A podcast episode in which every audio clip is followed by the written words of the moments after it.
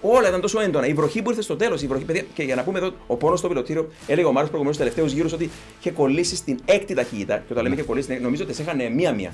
Ένιωσε, δεν θυμάμαι τώρα τους Απλά γύρους. είχε χάσει όλες τις ταχύτητες, είχε μείνει μόνο. Σε κάποια ναι, ναι, φάση ναι, ναι, ναι, είχε σε μείνει μόνο είχαν με μία την- μία. ναι. δηλαδή, Σε κάποια φάση χάθηκε- χάθηκε η Δευτέρα, χάθηκε η Τετάρτη, χάθηκαν σχεδόν. Ναι. Και μείνε μόνο η Έγινε- έκτη. Και δεν ρίσκαρε, δεν ρίσκαρε να αφήσει. Και πίεζε τον συμβατικό μοχλό μέσα, μάτωσε το χέρι του για να μείνει έκτη, διότι πηδούσε έξω η ταχύτητα. Και πίεζε να μείνει μέσα. Και εντάξει, πιστός στον Θεό όπως ήταν ο Άρθον Σένα, ε, λέω εγώ πάντα ότι τόσο συγκινήθηκε και ο Θεός και άνοιξε τους ουρανούς μαζί με τα δάκρυα των συμπατριωτών του που άρχισαν όλα να κλαίνε εκείνη τη μέρα και ξέρουμε όλοι ότι ο Άρθον Σένα στη βροχή ήταν. Συγγνώμη, τρίχα μου, παιδιά. Άπιαστος, μόνο έτσι θα κατάφερε να νικήσει τη Williams Ρενό του Ρικάρτο Πατρέζε που λες τον ακολουθούσε η Μαρία. Με μόνο μία ταχύτητα στο κυβότιο και κέρδισε στο Ιντερλάκος. Νομίζω πως για μένα τουλάχιστον δεν υπήρξε ποτέ πιο άξια κερδισμένη από πιλότο νίκη στη Φόρμουλα 1.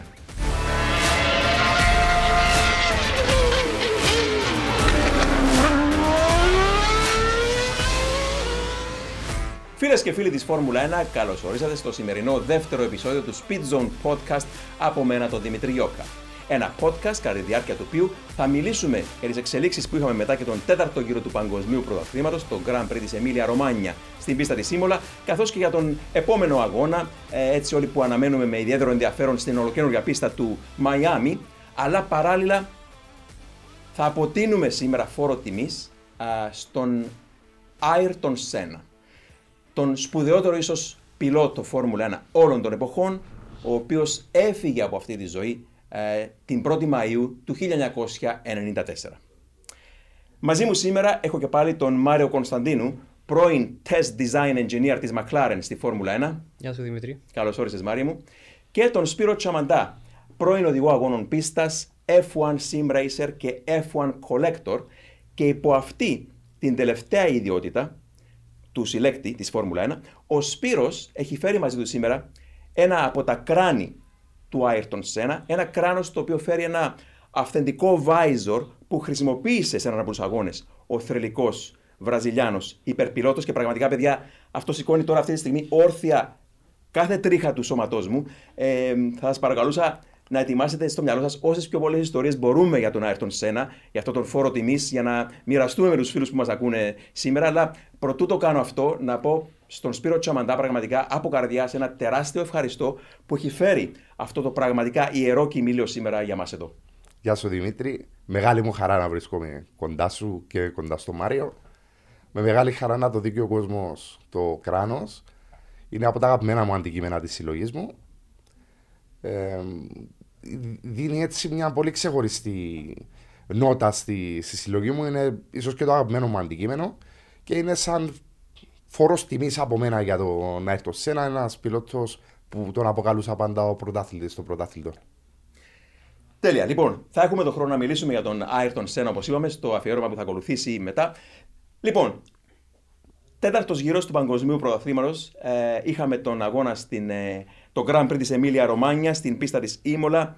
Ε, η κόκκινη ε, ομάδα, ε, συγγνώμη, η, η ομάδα των κόκκινων τάβρων, θα έλεγα πρώτα, ε, κέρδισε την κόκκινη εθνική της Ιταλίας ε, στο πάτριο έδαφος. Ε, η Ferrari έχασε στο αυτοδρόμο Enzo Edino Ferrari. Η Red Bull Racing ε, πήρε, ε, πέτυχε το πρώτο της 1-2 στη Φόρμουλα 1 μετά το Grand Prix της Μαλαισίας του 2016.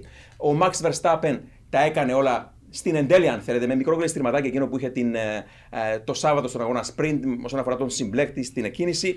Ε, κατά τα άλλα, όλα pole position, νίκη στον ε, αγώνα της, Κυριακή, στον αγώνα της Κυριακής, νίκη και στο sprint από τον 24χρονο Ολλανδό, ε, με κάποια βοήθεια όμως έτσι από την, εκείνη την μαγική αστερόσκονη που έριξε πάνω από την RB18 ο μέτρ της αεροδυναμικής Έντρια Νιούι, παιδιά, και εδώ Θέλω να μιλήσουμε για την εξέλιξη, το παιχνίδι της εξέλιξης που ζεσταίνεται σιγά σιγά μεταξύ των δύο ομάδων. Αλλά πρωτού έτσι ρωτήσω τον καθένα σας να μου πει την άποψή του για την Ήμολα, να πω παιδιά ότι είχαμε έτσι ένα ιδιόμορφο Grand Prix. Ιδιόμορφο υπό την έννοια ότι είχαμε δύο σημαντικούς παράγοντες. Πρώτο, είχαμε το sprint format, που σίγουρα άλλαξε τον τρόπο που λειτουργούν οι ομάδες και προσεγγίζουν ένα Grand Prix ε, με διαφορετικό τρόπο. Και το άλλο ήταν, Σπύρο, είχαμε άστατες καιρικές συνθήκες όλο το weekend που επηρέασε το να δούμε όσο γίνεται μια πιο καθαρή εικόνα, έτσι. Για πρώτη φορά, Δημήτρη, στη σεζόν φέτος, Ο, το Grand Prix έγινε σε βρόχινες συνθήκες και σε χαμηλές θερμοκρασίες. Τα προηγούμενα τρία Grand Prix έγιναν σε πιο ψηλές θερμοκρασίες. Στο Μπαχρέι, στη Τζέντα και στο, στην Αυστραλία. Φαίνεται ότι η RB18 δουλεύει καλύτερα με τα ελαστικά της σε πιο χαμηλές θερμοκρασίες. Επίσης, έφεραν ένα πακέτο αναβάθμισης αεροδυναμικών η Red Bull. Ήταν δύο πτερίγια στην καρίνα του μονοθεσίου που βοήθησε για περισσότερη κάθετη δύναμη και ολοκένουργια πίσω πτέρυγα που βοήθησε και αυτή σε κατώθηση χωρίς να χάνει την τελική ταχύτητα. Είναι σημαντικό να αναφέρω ότι η Ferrari σε αυτό το Grand Prix το κινητήρα της τον, δεν θα πω τον έβαζε σε safe mode, αλλά έριξε λίγο τη δύναμη για λόγους αξιοπιστίας. Είχε ένα πολύ περίπου 1,5 δέκατο το γύρο. Η Red Bull κέρδισε και ένα, ένα δέκατο περίπου το γύρο με τις αναβαθμίσεις. Εργάζεται και καλύτερα με τα ελαστικά. Έτσι γι' αυτόν είχαμε περίπου 2,5 με 3 δέκατα στο γύρο διαφορά από τη Ferrari. Μαριέ, ε, συγγνώμη. Τέλειωσε, Σπύρο. Όχι, ε, αυτό μόνο. Ε, Όπως δεν ήταν στην Αυστραλία, ε, η νίκη της Ferrari τόσο εύκολη και στην ήμολα της Red Bull δεν θα είναι αυτή η εικόνα. Θα έρθουν πιο κοντά οι ομάδες. Απλά ήθελα να τονίσω ότι ήταν ιδιαίτερες οι συνθήκες. Τα μονοθέσια παραμένουν πάρα πολύ κοντά σε απόδοση. Αυτό ήθελα να συμπληρώσω μόνο. Μαρία, πώς είδες τα πράγματα εσύ στην ήμολα. Ε, η νίκη της ε, Red Bull ήταν, μπορώ να πω, ήταν άψογη, όπως είπε και ο Σπύρος, ότι ε, το ότι έχουν φέρει νέα αεροδυναμικά πακέτα στην Ήμολα που είχαν το sprint race που σημαίνει ότι έχουν χάσει δύο solid ε, practice sessions. Για το λόγο ότι στο practice 1 οι ομάδες συνήθως ε, προσπαθούν να δουν τα πακέτα πώς δουλεύουν για να πάνε στα επόμενα practices για να κάνουν setup του μονοθεσίου για το qualify. Το ότι η Red Bull έχει φέρει καινούργια πακέτα σε μια ε, πίστα που υπήρχε sprint race που σημαίνει ότι είχε μόνο 1,5 ώρα να δει αν δουλεύουν τα πακέτα και επίσης να κάνει το setup του μονοθεσίου, πιστεύω ότι πρέπει να τους το καπέλο ότι ε, ήταν ρίσκο που τελικά δούλεψε. Ε, ναι, έχει κάνει καλή δουλειά ο Αντριανιού, αλλά μπορούμε να πούμε ότι ήταν αρκετά τυχερή η Red Bull γιατί μπορούσε να γίνει εντελώς το αντίθετο το να μην δουλέψει τίποτα. Γιατί νομίζω η Red Bull ήταν η μόνη ομάδα η οποία έχει φέρει ρίσκαρε να φέρει κάτι το οποίο τελικά τους βγήκε. Ε, όσον η Ferrari, νομίζω είχαν φέρει πολλά λίγα πακέτα. Νομίζω ε, ο Σπύρος θα ξέρει καλύτερα ε, απλά για να χαμηλώσουν το βάρος του μονοθεσίου, που σημαίνει ότι οι ομάδες στην ε, Ήμολα απλά ήθελαν να το πάρουν σε ένα πιο safe παιχνίδι, με το να φέρουν τα πακέτα πιο μετά στην. Ε, μάλλον στο Μαϊάμι θα δούμε που υπάρχουν δύο εβδομάδες οι εταιρείες αν μπορούν να, να δουν στους εξομοιωτές τι δουλεύει, να είναι πιο οργανωμένοι. Όπου είμαι λίγο εναντίον ότι είχε γίνει sprint race ε, στον πρώτο αγώνα, ειδικά το 22 που οι ομάδες προσπαθούν ε, να βρουν τα πόδια τους να καταλάβουν τι δουλεύει, τι δεν δουλεύει. Είχαν back-to-back races που σημαίνει δεν είχαν χρόνο να φέρουν ε, καινούργια πακέτα. Που κατά εμένα η Μόλα έπρεπε να ήταν χωρίς sprint race για να δώσει λίγο αέρα. Άρα το ότι ήταν με μια Red Bull να κερδά ε, ήταν λόγω τύχης και ρίσκου για τη Red Bull. Ε, που αν δεν είχαν sprint race και όλες οι ομάδες έφεραν πακέτα, πιστεύω δεν θα ήταν ε, ο αγώνας όπως τον είχαμε δει. Πιστεύω ε, ίσως και η Χάς να μπορούσε ναι, να ήταν ναι. ε, στην ε, τετράδα. Ε, εντάξει, η Μακλάρεν ήταν στην τετράδα λόγω ε, τύχης με τον Σάινς, συνδυασμούς γενικά. Ναι, ναι. Όπως και να έχει όμως και με αυτά τα διαφορετικά όλα αυτά που συνέβησαν και έκαναν τον αγώνα πιο ιδιόμορφο, είδαμε έτσι και τις πρώτες ρογμές, αν μπορούμε να το πούμε έτσι, στην πανοπλία του, του Charles Leclerc.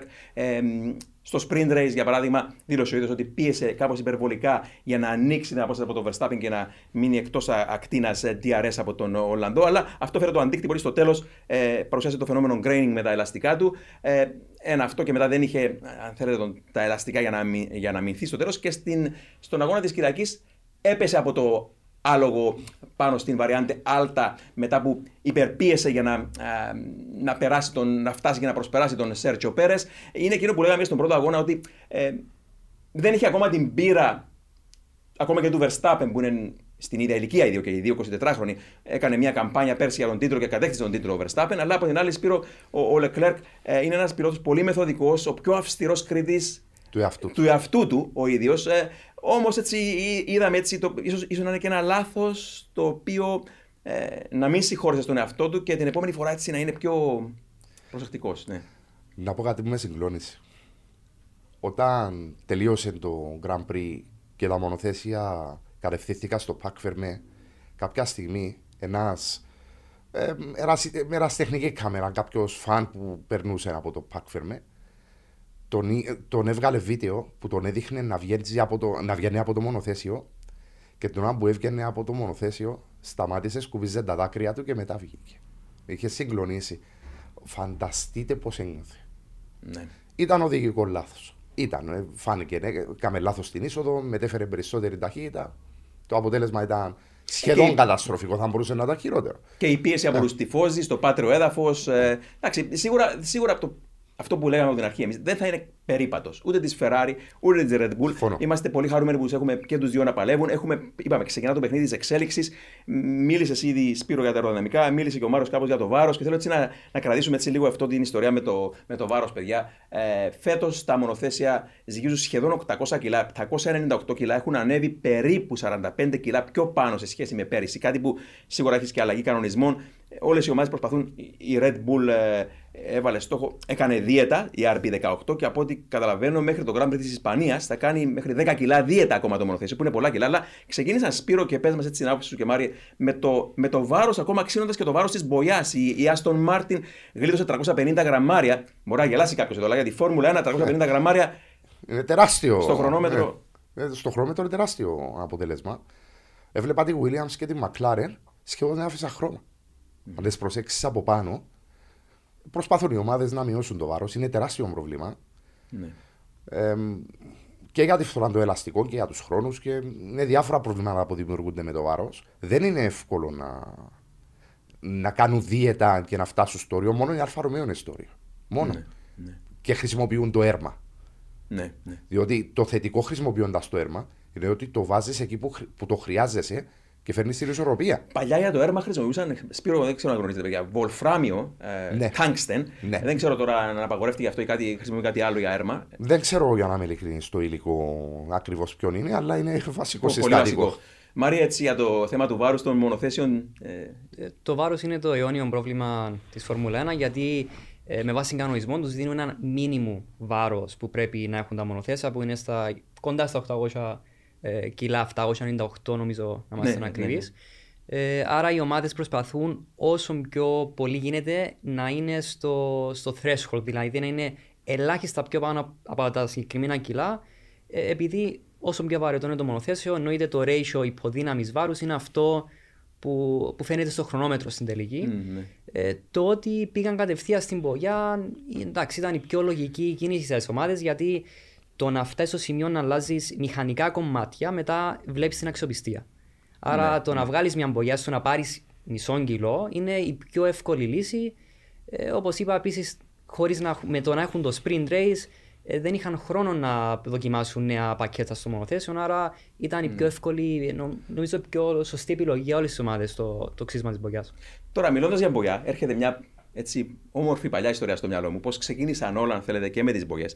Αν πάμε πίσω, αρκετά πίσω, στο 1900 ακριβώς, ε, όταν ήταν τότε το, Κορ- το Gordon Bennett το κύπελο, ε, κάποιος Πολωνός αριστοκράτης, πιλότος αγωνιστικών αυτοκινήτων, ε, ε, ο Σμπορόφσκι, ε, είχε την, την ιδέα να βαφτούν τα αυτοκίνητα του κάθε έθνους με διαφορετικό χρωματισμό. Ε, η Ιταλία ήταν το κόκκινο, ε, η Γερμανία το λευκό, η Γαλλία το, το γαλάζιο, η Αγγλία το πράσινο κο- λόγω Ιρλανδίας. Α μην μπούμε σε λεπτομέρειες. Ναι. Αλλά ερχόμαστε.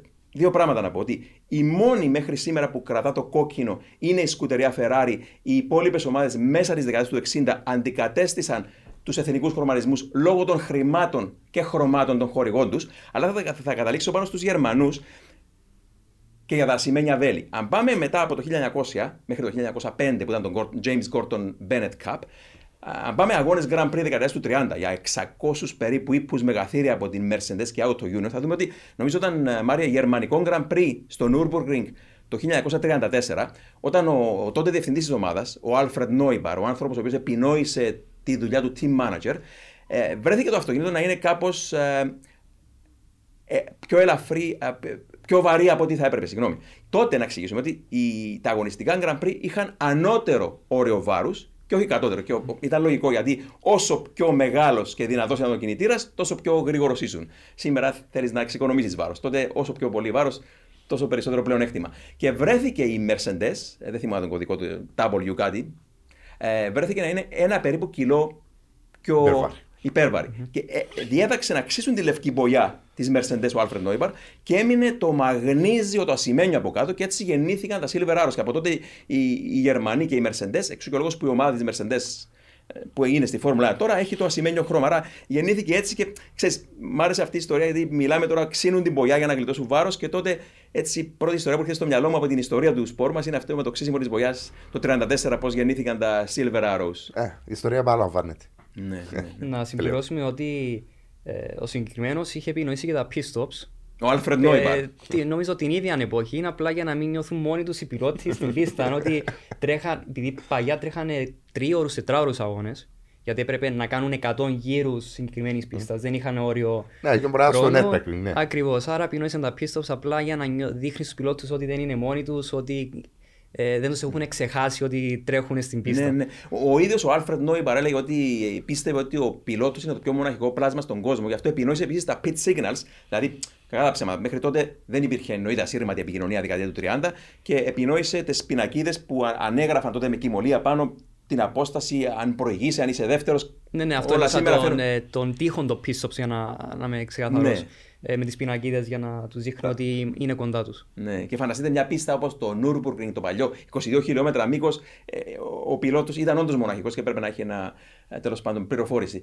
Ε, τώρα, ε, να μιλήσουμε λίγο για την ε, Ferrari, Σπύρο, το, το πώς. Ε, ε, έχουν ένα μονοθέσιο φέτος το οποίο είναι εξαιρετικός ο χειρισμός των ελαστικών του, ασχέτω το τι είδαμε στην, Ναι. στην Ήμολα. Να πω κάτι εδώ ότι η διαφορά έτσι, του δύο που κάνουν μάχη για τον τίτλο, Red Bull και Ferrari, η Ferrari επέλεξε την οστική ανάρτηση και η Red Bull την ελκτική. Τυπικός εντριανιού η ελκτική ανάρτηση, ένα από τα πλεονέκτημα είναι ότι έχεις αεροδυναμικό πλεονέκτημα, τυπικός εντριανιού. Ναι. Από την άλλη, η οστική ανάρτηση που έχει η Ferrari ε, είναι πιο εύκολο στο setup. Και εξού και ο λόγος που η Ferrari βρίσκει και πιο εύκολα setup, χωρίς να σημαίνει τώρα ότι η Red Bull δεν μπορεί να βρει setup. Σίγουρα ε, είναι, απλά είναι πιο δύσκολο ο δρόμο να βρουν το setup. Πες μας έτσι. Επιπρόσθετα, βοηθά στο να μην είναι υπερβολικά σφιχτό ναι.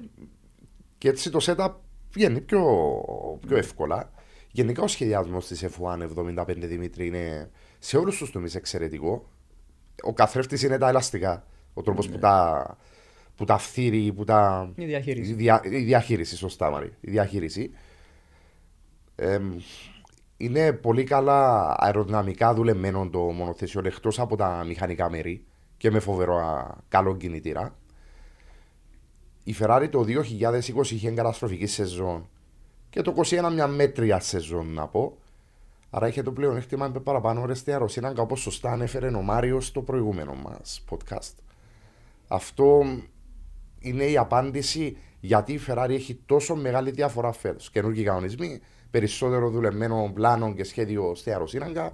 Ε, που γίνεται κάποιος θόρυβος τώρα στο γερμανικό τύπο. Τρεις ομάδες, έλεγες Μάρια, Mercedes, η William, ε, Aston- Mercedes, Haas, ε, ε, Mercedes, Alpine και McLaren. Mercedes, Και Alpine και McLaren, McLaren ναι.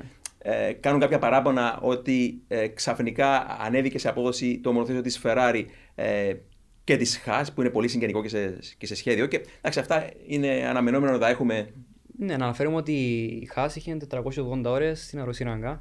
Η Mercedes, Μαρία. Η, η Haas Η Mercedes πώς έχει. μισές 240 ώρες. Άρα, Είναι βασικό. Ο άρα- λόγος που ρωτώ τον Μάριο είναι ναι. για να δει ο κόσμος τη διαφορά. άρα αν- διπλάσιες ώρες αεροσύραγγα μία Haas από ότι μια Mercedes. Ακριβώς. Άρα αν δούμε ότι η Mercedes μπορούσε να κάνει γύρω στις 4 ώρες την ημέρα δουλειά στην αεροσύναγγα, η Haas είχε 8 ώρες την, την ημέρα.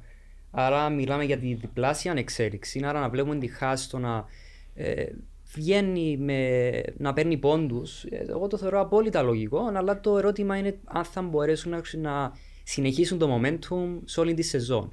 Επειδή να, να πούμε ότι οι πρώτοι τρεις αγώνες είναι δουλειά που κάνει η Haas όλο το 2021. Ναι, ναι, ναι. Ενώ α- αν δούμε τη Red Bull και τη Mercedes που τρέχα για πρωτάθλημα, ναι, μεν έκανα δουλειά για το 22, ε, με μια μικρή ομάδα, όχι όλη η εταιρεία.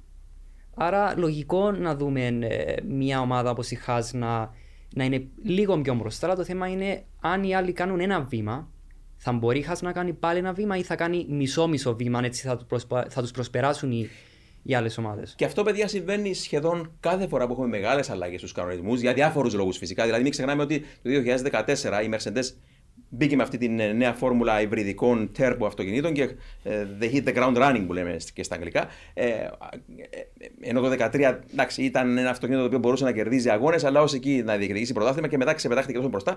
Το 1994 πάλι η Williams δηλαδή μονοπόλησε το πρωτάθλημα του 92 με τον Nigel Mansell, το 93 με τον Alain Prost και το 94 ο Adrian Newey που ήταν σχεδιαστής τότε βρέθηκε σε απορρόπτου γιατί αν θέλετε τότε έλεγαν ότι η Williams είχε να ξεμάθει περισσότερο από άλλους. Δηλαδή ήταν, ήταν η κορυφαία ομάδα Williams Grand Prix Engineering. Είχαμε, μην ξεχνάμε τότε, ε, αυτόματο ύψος πλοήγησης του, του ελέγχου του αυτοκίνητου από το έδαφος. Είχαμε ε, ενεργητική ανάρτηση, είχαμε ABS. Άρα όλα αυτά μπήκαν στον κάλαθο απορριμμάτων και η Williams έπρεπε με ένα συμβατικό αυτοκίνητο να ξεμάθει παραπάνω από άλλους που δεν είχαν αυτή την τεχνολογία, αν θέλετε. Και γλίστρισε για το 94 πίσω, χάσαμε για τον Άιρτον Σένα. Θα το αναλύσουμε, θα μιλήσουμε πιο μετά για τον Σένα. Σπύρο, ε, είναι κάθε αλλαγή των κανονισμών, όταν μιλούμε για μεγάλες αλλαγές, συνήθως ανακατεύεται η τράβουλα. Οι παντοκρατορίες έτσι σταματούν. Κάποτε ήταν η Red Bull, κάποτε ήταν η Ferrari, τώρα ήταν η Mercedes. Πάντα. Και αυτό ναι. στοχεύουν οι αλλαγές στον ναι, κανονισμό. Ακριβώς, ακριβώς. Υπέρ του θεάματος. Ναι. Μονοπόλησε η Mercedes τα, τα προηγούμενα χρόνια. Πήρε 8 συνεχόμενους τίτλους κατασκευαστών και 7 ναι. των πιλότων. Είναι πολύ μεγάλη υπόθεση. Αν δεν απατώμε, δεν υπάρχει στην ιστορία του σπορ. Ναι, δεν υπάρχει, όχι. Ότι... Το συνεχόμενα. Το συνεχόμενα. Ναι, ναι, ναι. Τώρα, μιλώντας, ο Μάριο έλεγε προηγουμένως για αυτές τι μισές ώρες αεροσύραγγας που είχε σε σχέση με τη Χάζ για παράδειγμα Mercedes και παγιδεύτηκε με αυτό το μονοθέσιο που, ναι, θα το πούμε αρκετές φορές, με αυτό το φαινόμενο του port poisoning που είναι έντονο και σίγουρα, ε, όπως είπαν και ήδη, δεν είναι το πρόβλημα ότι το αντιμετωπίζουν τόσο στις στροφέ, είναι το γεγονός ότι έχοντας το πρόβλημα στις τροφές, αναγκάζονται να βρουν λύσεις συμβιβασμού που στοιχίζει χρόνο με την. Χρόνο. Ανεβάζουν το αυτοκίνητο από το έδαφος, στοιχίζει χρόνο αυτό. Και παιδιά, έτσι θέλω να μιλήσουμε λίγο για, το, για, για, για, για τη Mercedes εδώ. Πραγματικά ένας από τους πιλότους που θαύμασα προτού μάθω, μιλώ για τον George Russell, ε, στην Ήμολα που τερμάτισε τέταρτο. Προτού μάθω ότι α, ε, είχε αυτό το, τα χτυπήματα στο, α, στο, στο στήθος και, στο, και στην πλάτη, πλάτη, πλάτη. πίσω ναι, λόγω του, του porpoise των αναπηδήσεων ε, και μετά μάθαμε ότι είχε ρύθμιση για, για βρεγμένο και κράτησε έναν Βαλτέρη Μπότας με μια πολύ γρήγορη αλφα στο τέλος πίσω του και πραγματικά ήταν ένας άθλος αυτός το τι πέτυχε ο George Russell. Ναι, να αναφέρουμε ότι η Ferrari έχει το περισσότερο porpoise από όλες τις ομάδες. Ναι. Ε, Μπράβο. Έχουν γύρω στο 1,5 G ε, κάθετες ε, G-forces λόγω του porpoising. Ναι, σωστά. Ε, η Mercedes, η επόμενη είναι η Haas, που ίσως Παρόμοια αναμενόμενο ε, σχεδιαστικής φιλοσοφίας, με νομίζω ότι η ε, Mercedes είναι περίπου τέταρτη με λιγότερο ναι, από ναι. έναν G, που σημαίνει ότι η, η Ferrari έχει το περισσότερο porpoising, ναι. αλλά γίνεται μόνος στις ε, ψηλές ταχύτητες, τι ευθείες, ναι. αλλά μόλις φρενάρουν για τις στροφές, πλέον εξαφανίζεται το porpoising. Ενώ οι Mercedes το πρόβλημα τους είναι ότι έχουν porpoising στις ε, στροφές. Έχουν ναι. όλη τη διάρκεια της πίστας. Να το πούμε πιο απλά λόγια, ε, η Ferrari ξεκινά το πρόβλημά της σε, σε, σε, σε τεράστιες ταχύτητες που δεν υπάρχουν. Ακόμα και πιο γρήγορες στροφές στον κόσμο δεν μπαίνονται με τέτοια ταχύτητα που ξεκινά το porpoising της Ferrari. Ενώ η Mercedes το έχει σε αρκετά πιο χαμηλές ταχύτητες που έχουμε πολλές στροφές και δυσκολεύονται σε αυτό. Αλλά θέλω, παιδιά, έτσι εδώ να αναλύσουμε έτσι λίγο χωρίς να γινόμαστε περίπλοκοι με, τα, με, τα, με την τεχνολογία. Αλλά πέρα να το πούμε αυτό, ε, η Mercedes επέλεξε φέτος να σχεδιάσει ένα μονοθέσιο το οποίο ε, το στόμιο των αραγών και το πάτωμα να ξεκινά όσο γίνεται πιο μακριά από τον προστινό άξονα και τα ελαστικά. Αυτό βεβαίως φέρνει μαζί του αεροδυναμικό πλεονέκτημα. Όμως ε, τα ραδιατέρ ψήξης πρέπει να τα βάλεις πιο πίσω, το πακετάρισμα όλο εκεί πίσω των ραδιατέρ επίσης και αυτό τους ανάγκασε να σχεδιάσουν ένα κοντύτερο κυβόρο ταχυτήτων και το κοντύτερο κυβόρο ταχυτήτων μαθαίνουμε ότι ε, είναι πιο ευαίσθητο την ώρα που ε, έρχεται αυτό το στολάρισμα του αέρα και ποιοι έχουν άλλοι κύβορο ταχυτήτων της Mercedes, η Williams και η Aston Martin. Η μόνη που δεν έχει τα προβλήματα της Mercedes ως ομάδα που χρησιμοποιεί κινητήρα Mercedes McLaren. είναι η McLaren που δεν έχει κυβόρο ταχυτήτων. Κατασκευάζει το δικό της ναι, ναι, ναι, άρα, άρα κάπου υπάρχει εδώ, γίνεται όλο και πιο έντονη αυτή η φήμη ότι ένα από τα προβλήματα είναι αυτό το πιο κοντό κυβόρο ταχυτήτων που είναι αλυσιδωτό, Σπύρο, έτσι, το πώς Ναι. κατέληξαν εκεί. Βέβαια, διότι να τονίσουμε, Δημήτρη, ότι το κυβότιο ταχυτήτων δεν είναι όπως τα κυβότια ταχυτήτων των συμβατικών αυτοκινητοδρόμου. Όταν λέμε κυβότιο ταχυτήτων της Φόρμουλα 1, είναι ενωμένα ένα σώμα μαζί με την ανάρτηση πίσω. Είναι ένα σώμα. Και όταν υπάρχει πρόβλημα στο κυβότιο, συ, συντείνεις το πρόβλημα να μεταφερθεί και στην ανάρτηση.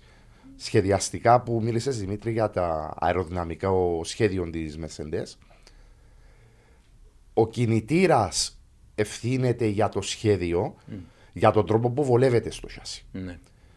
Το, όπως αναφέραμε στο προηγούμενο podcast, η Ferrari και η Red Bull είχαν και οι ίδιες σκεφτεί το σχέδιο του Zero Pods και τα απέρριψαν λόγω του ότι είναι καλύτερο το flow στα, στα σχέδια που έχουν ήδη. Όταν η Mercedes προσπαθεί να- να εκμεταλλευτεί το αεροδυναμικό φορτίο σ- από το πάτωμα. Αφού δεν υπάρχει η επιφάνεια πάνω από τα ραδιάτερ. Και φαίνεται ότι συντείνει υπερβολικά στο πρόβλημα. Δεν είναι ένας παράγοντας, είναι πολύ μαζί. Το αποτέλεσμα είναι μεγάλο. Έναν, το έναν έναν το άλλο κάνει ένα πολύ μεγάλο αποτέλεσμα. Ακριβώς. Και η απόδοση. Εδώ μικρό είναι το πρόβλημα. Πιστεύω ότι δεν θα βελτιωθεί πολύ κατά τη διάρκεια της σεζόν. Ναι, ναι, θα, είναι, θα είναι πολύ δύσκολο. Και τώρα πάμε σε έναν. Εί- Είπαμε για τον Ράσελ, πάμε όμως και σε έναν Χάμιλτον, ο οποίος έδειχνε από την Παρασκευή να είναι σε απόγνωση, χαμένο το ύφος του. Ε, και στα προκριματικά προκρίθηκε πόσα παιδιά. 4 χιλιοστά του δευτερολέπτου κατάφερε να περάσει στο Q2, δεν κατάφερε να περάσει στο Q1 και ξόδεψε ουσιαστικά όλη την κούρσα παγιδευμένος στην 13η θέση πίσω από τον ε, Γκάσλι. Ε, ναι. Μάριε. Ε, βασικά το, ο Χάμιλτον κατά μένα η σεζόν του δεν είναι χάγια επειδή έχουν γραφτεί αρκετά ότι ε, κάποιοι λένε ότι ο Χάμιλτον πρέπει να σταματήσει την καριέρα του. Ε, αυτό που είχα δει στην Ήμολα είναι ότι οι, συνήθως οι ομάδες για να καταλάβουν κατά πόσον ο οδηγός φταίει για το πώς προκρίνεται έχουν έναν, ε, έναν ε, window το λεγόμενο. Δηλαδή, αν δύο οδηγοί στην ίδια ομάδα είναι μεταξύ 300 χιλιοστά του δευτερολέπτου στο qualifying, σημαίνει ότι και δύο οδηγοί ε, οδηγούν στο ίδιο επίπεδο με το αυτοκίνητο που έχουν πάρει. Αν δούμε πάνω από 300 χιλιοστά διαφορά μεταξύ των οδηγών, ειδικά στο qualifying που είναι single lap ε, για τους οδηγούς, ε, τότε σημαίνει είτε ο ένας από τους δύο οδηγός απλά δεν, δεν ήταν η ημέρα του, είτε κάτι έχει πρόβλημα το αυτοκίνητο. Άρα, αν είναι και οι δύο στο φράγμα των 300 χιλιοστών, σημαίνει ότι έχουν δώσει και οι δύο το μάξιμο μονοθεσίου. Ε, αν δούμε τον ε, Lewis Hamilton, ήταν στο φράγμα των 300 χιλιοστών και στο Q1 και στο Q2. Το πρόβλημα του Hamilton είναι ότι, όπως έχεις πει, ότι ήταν πίσω από τον DRS train που δεν τον άφησε να προσπεράσει. Ε, κάποιοι λένε ότι ο Ράσελ είναι καλύτερος, αλλά να μην ξεχνάμε ότι ο Ράσελ ε, στον αγώνα είχε κάνει μόνο ένα προσπέρασμα. Μόνο ένα προσπέρασμα είχε κάνει. Και ο λόγος που είχε τεμάσει στην τέταρτη θέση ήταν καθαρά επειδή ε, ήταν το, η σύγκρουση μεταξύ Ρικιάρτο ε, και Κάρλο Σάινς. Άρα ο Ράσελ έμεινε στην τέταρτη θέση καθαρά επειδή είχε ε, ελεύθερον αέρα μπροστά του. Ενώ ο Λούις Χάμιλτον ήταν πίσω από έναν τρένο ε, όπου είχαν κάνει 30 γύρους χωρίς καν DRS. Άρα ο αγώνας κερδίθηκε από την πλευρά του Ράσελ στη, στην πρώτη στροφή. Απλά το θέμα του Χάμιλτον ήταν καθαρά θέμα ατυχίας ε, το ότι είχε γίνει στην Ιμόλα. Αλλά να μην ξεχνάμε ότι στην Αυστραλία ο Χάμιλτον ήταν ε, δύο δευτερόλεπτα μόνο μακριά από το Ράσελ με μια τέταρτη θέση. Δεν τον προσπέρασε λόγω υπερθέρμανσης. Ε, στον Μπαχρέιν ή- ήταν τρίτος. Και στο Γερεβέαν ο, ο Χάμιλτον ε, απλά είχε πάει σε ένα πολύ aggressive setup, απλά δεν του βγήκε. Δηλαδή η χρονιά του Χάμιλτον κατά εμένα ε, δεν είναι χαγιά. Ναι, το ξεγράφουμε από το προάθλημα το πιο λίγο λόγω της Mercedes. Επειδή φαίνεται ότι έχουν ε, σημαντικό πρόβλημα ε, fundamental design issue με το πα- μονοθέσιο. Αλλά πιστεύω είναι άδικο να ξεγράφουμε τον Χάμιλτον ως οδηγό. Γιατί από τον ε, Δεκέμβριο δεν ξέχασε να οδηγάει. Ακριβώ. εννοείται. Ακριβώς. Σπύρο, Λούι Χάμιλτον. Σε Λουίς Ψυχολογία. Χάμιλτον. 7 φορές παγκόσμιος προαθλητή. Τι έγινε σε προαθλητή στοιχεία; Ναι. Είναι πολύ μεγάλο ταλέντο. Από τους σπουδαιότερους πιλότους που έτρεξα στη Φόρμουλα 1 και θεωρώ ότι ίσως ο σπουδαιότερος της νέας γενιάς. Είναι φαινόμενο. Από την πρώτη μέρα που ξεκίνησε είναι εξαιρετικός πιλότος. Έδειξε δείγματα από την πρώτη του κούρσα στην Αυστραλία. Ναι. 2007. Ναι.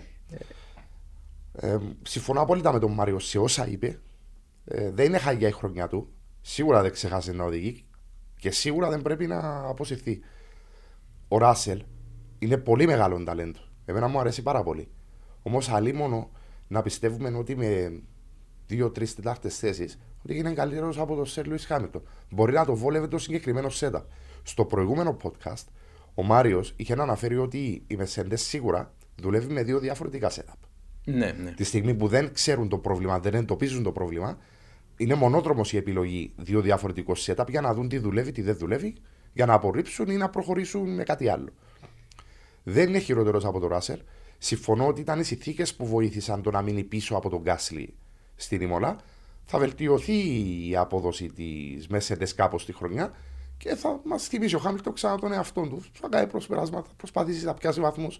Μπορεί να πάρει και νίκη αν το επιτρέψουν οι συνθήκες. Γιατί όχι. Με safety car ή βρόχινο.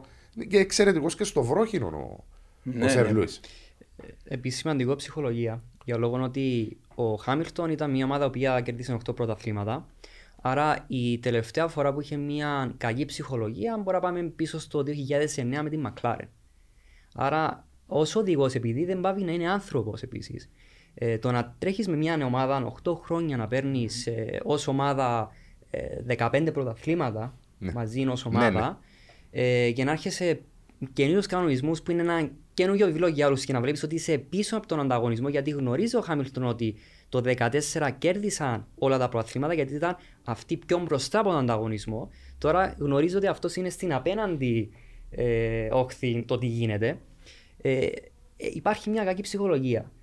Όμως, ναι, οι Mercedes είναι πιο άσχημα από πέρσι, αλλά από την πλευρά του Ράσελ έχει πάει στην καλύτερη ομάδα γι' αυτό. Μπορεί για μας να είναι πιο άσχημη η Mercedes από θέμα απόδοσης, αλλά για το Ράσελ που έτρεχε μια Williams για να πάρει έναν πόντο, ε, αυτός έχει διαφορετική ψυχολογία γιατί βρέθηκε από τελευταίος, όχι λόγω οδηγού αλλά λόγω μονοθεσίου, να παίρνει podiums. Άρα για αυτόν είναι, ίσως μπορεί να σου πει ο Χα- ο Ράσελ ότι είναι η καλύτερη μου χρονιά. Ε, που αυτό βλέπουμε και στις δηλώσεις του Χάμιλτον που πλέον είναι απλά, ε, είναι απλά μία λέξη, μονότονες. Ε, Βλέπεις από τις δηλώσεις ότι πλέον. Ε, όχι του, το έφυγε η. Σαν να χάσει Η το σπίθα. κίνητρο. σαν να- η σπίθα. Η σπίθα βασικά. Σαν να έχασε ναι. το κίνητρο. Ναι, ναι, Να ναι. συμπληρώσω κάτι που είπε ο Μάριος.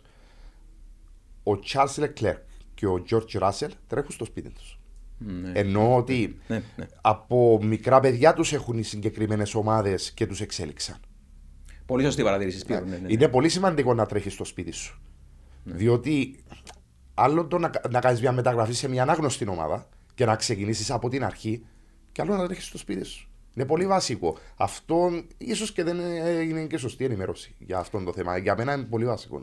Τώρα έχουμε και το, το παιχνίδι της εξέλιξης. εμ, το πώς η Mercedes ετοιμάζει κάτι που δεν θέλουν να πούν πολλά πράγματα, αλλά σίγουρα ετοιμάζουν κάτι το οποίο να βοηθά το αυτοκίνητο να δουλεύει ίσως πιο χαμηλό ύψος από το έδαφος, να έχουν κάποια περισσότερη καθότητα, να σταματήσει αυτό το, το, το porpoising, το, το έντονο, να δούμε αν θα το, θα το λύσουν στο μέλλον. Όσον αφορά, παιδιά, όμως και την Ferrari και την Red Bull, Miami και μετά Ισπανία, ε, Σπύρο, τι, τι περιμένουμε; Η Ferrari ανακοίνωσε ότι θα έχει ολοκένουργιο νέρς για το Miami. Όπως επίσης θα έχει και καινούργια πτέρυγα πίσω για αύξηση της τελικής ταχύτητας. Το μεγάλο πακέτο ανα- αναβαθμίσεων των ομάδων θα έρθει στη Βαρκελόνη. Ναι. Η Ferrari θα φέρει καινούργια αεροδυναμικά βοηθήματα, θα φέρει καινούριο κινητήρα και θα ξεκλειδώσει τη δύναμη. Σημαντικό να τονίσουμε ότι ο κινητήρας Ferrari δεν έδωσε ακόμα το 100% για λόγους αξιοπιστίας. Ναι. Περίμεναν οι τεχνικοί για να το δουν. Περιμένω μεγάλο πακέτο και από τη Red Bull και από τη Mercedes. Πιστεύω ότι η Mercedes θα είναι πιο μεγάλο από όλους. Διότι έχουν τα πιο σοβαρά προβλήματα από όλους. Θα, θα καθορίσει το μέλλον το πακέ- τα πακέτα της Βαρκελόνης. Θα ξεκαθαρίσει το τοπίο παντελώς.